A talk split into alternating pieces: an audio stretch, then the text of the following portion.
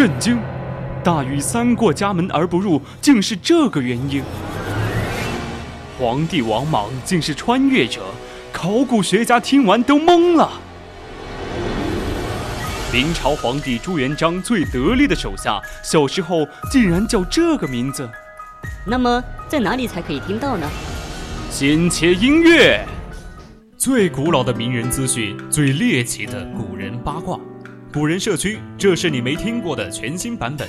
每周一晚九点，我们在百科探秘之古人社区等你。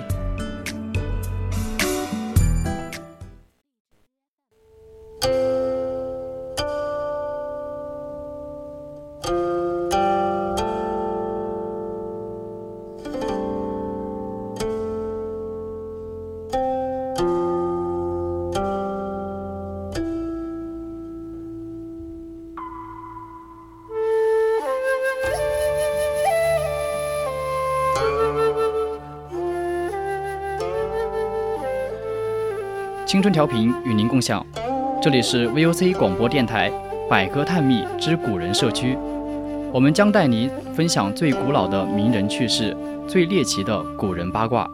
我是主播张奇斌，欢迎大家来到我们 QQ 听友四群二七五幺三幺二九八，与我们一起讨论，或者到我们的荔枝直播平台与主播进行互动。当然。如果你觉得我们的节目很有意思，也可以搜索我们的官方微信，搜索“青春调频”，关注即可。我们会时刻关注您的消息。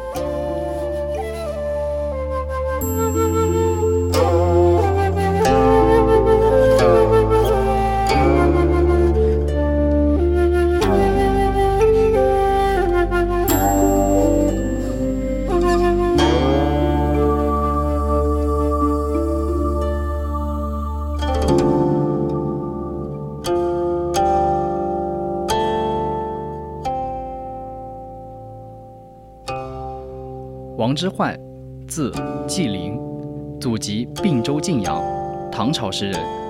王之涣幼年聪颖，弱冠能文，慷慨有大略，倜傥有异才。王之涣精于文章，善于写诗，多被引为诗歌。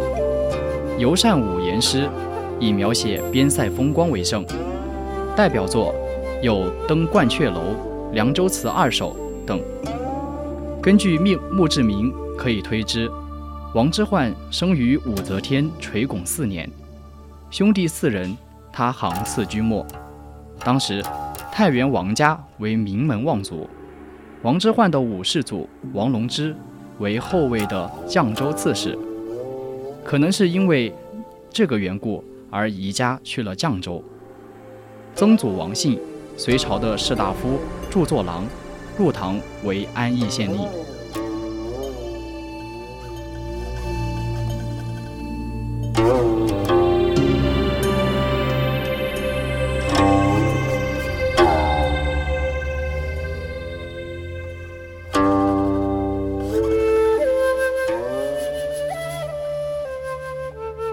王之涣自幼聪颖好学，少年时豪侠义气，放荡不羁。常击歌见己。从武陵年少游，不到二十岁便能精研文章，不到壮年便已能穷经典之奥。王之涣是盛唐的边塞诗人之一，与岑参、高适、王昌龄一同被世人称为唐代的四大边塞诗人。其诗具有激扬跃进的个人风性风格，用词虽然十分朴实。但是造境却极为深远，令人裹诗深中，回味无穷。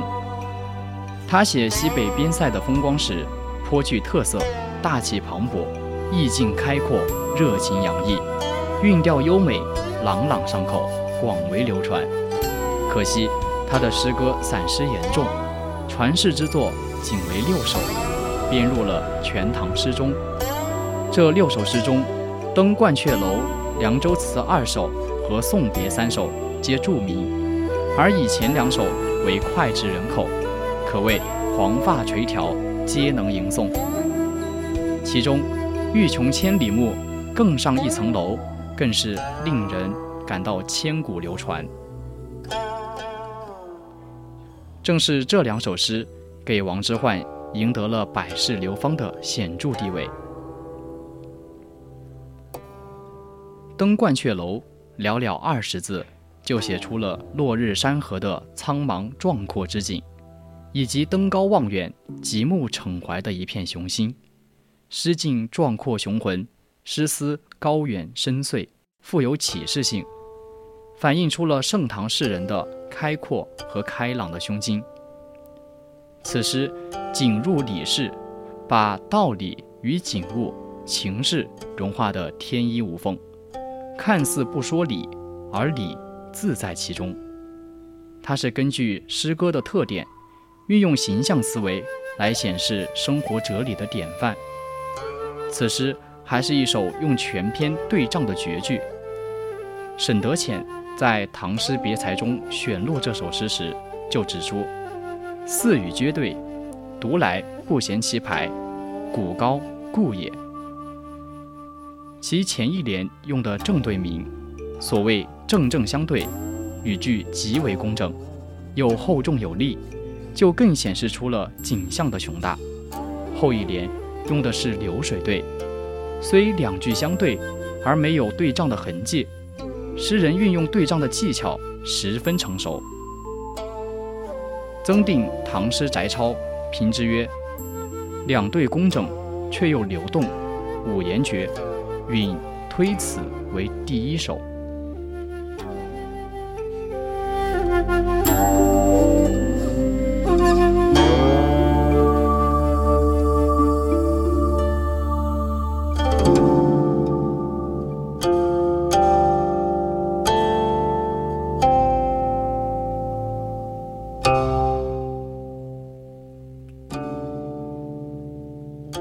《凉州词二首》。以“黄河远上白云间”一首尤为脍炙人口。此诗以塞外荒寒壮阔的背景，以及羌笛所吹的折杨柳乐曲，透露出了征人久戍思家的哀怨，表现出了对戍卒的深情和同情。诗人以一种特殊的视角，描绘了黄河远眺的特殊感受，同时也展现出了边塞的地区的壮阔。和荒凉，悲壮苍凉，情深蕴藉，流露出了一股慷慨之气。边塞的酷寒，也体现了戍守边防的征人回不了故乡的哀怨。这种哀怨不是消沉，而是壮烈广阔。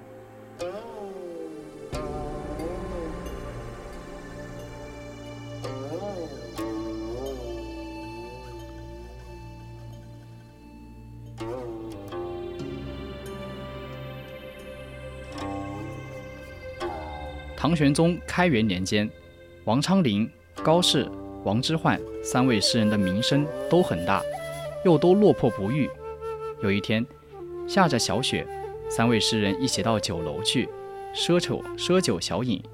刚坐下不久，就有梨园中的十几位歌姬，在灵官的带领下登楼会宴。于是，三位诗人为避了喧闹，而进了里间。不多的。不多久，又进来四位妙龄女子，皆是当时的经济的名妓。于是，王昌龄对高适和王之涣说：“我们三人都以诗为名，每每分不出高下。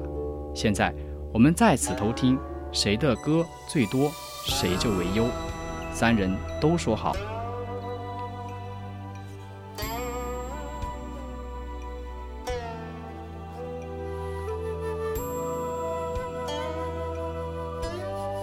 王之涣在文安县做官的时候，也受理过一个案子。三十多岁的民妇刘月娥哭诉道：“公婆下世早，丈夫常年在外经商，家中只有我和小姑相伴生活。昨晚我去邻家推碾，小姑在家缝补。我推碾回来，进了门，听见小姑喊救命，就急忙向屋里跑去，在屋门口撞上一个男人。”厮打起来，抓了他两下，但是我不是他的对手，让他跑掉了。我进屋掌灯一看，小姑的胸口插着一把剪刀，已经断气。王之涣通过庭审，根据家里有狗但狗没叫，料定是熟人作案，有厮打，确定了杀手是个高个子，而且背上有抓痕，因此此案告破。如此有才华之人，可惜终不见用，天也不假其年。这也是一切有才华的正直知识知识分子的常见结局。他的诗虽只留下六首，但寥寥六首，却为我国古典文化宝库的精华。今天的古人社区就到这里，材料转载自网络，敬请继续锁定青春调频。我是主播张奇斌，我们下期再见。